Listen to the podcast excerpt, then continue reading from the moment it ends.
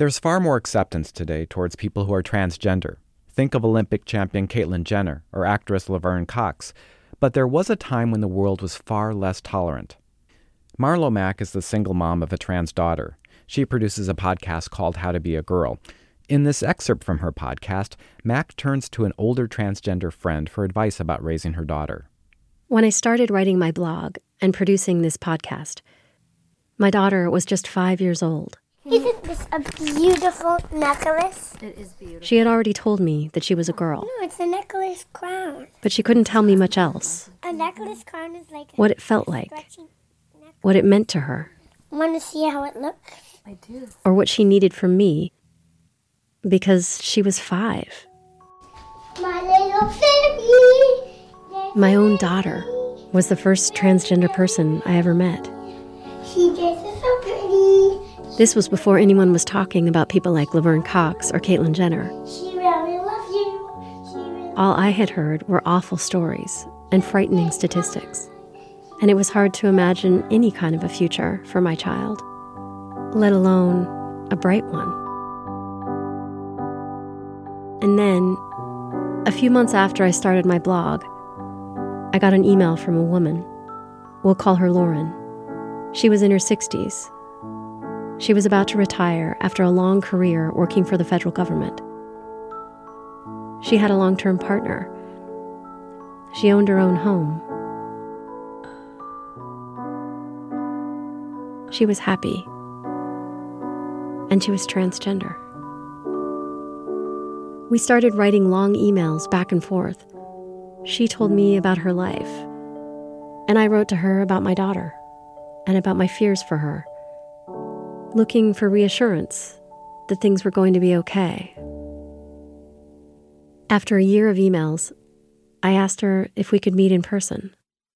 So, can we sort of kind of go back to the beginning and maybe talk about when you were a little child? Sure. I was born in 1951, and I would say sometime around the age of four years old, I knew that there was something a little different about me, and I certainly did not feel like a boy.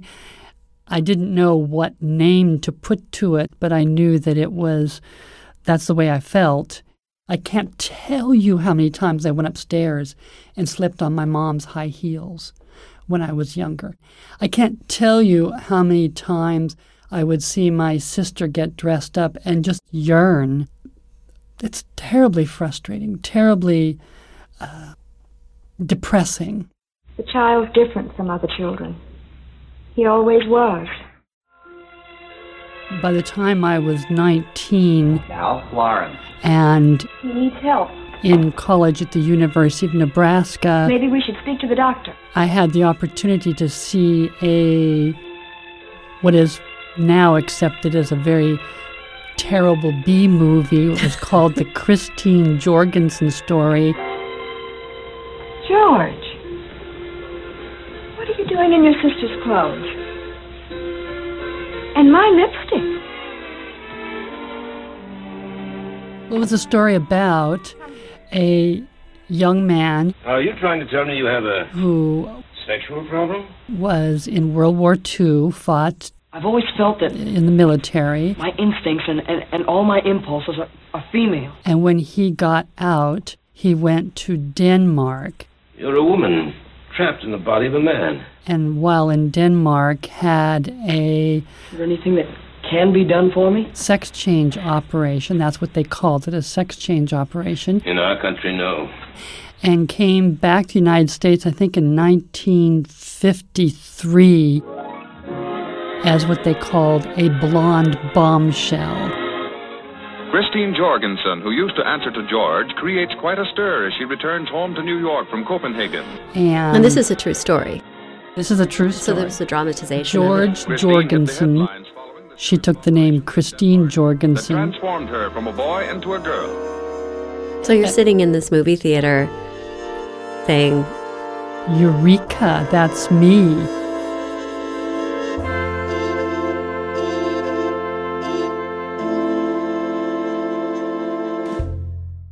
The podcast How to Be a Girl is a collaboration between KUOW and independent producer Marlo Mack. You can learn more about the podcast and how to subscribe at our website, kuow.org.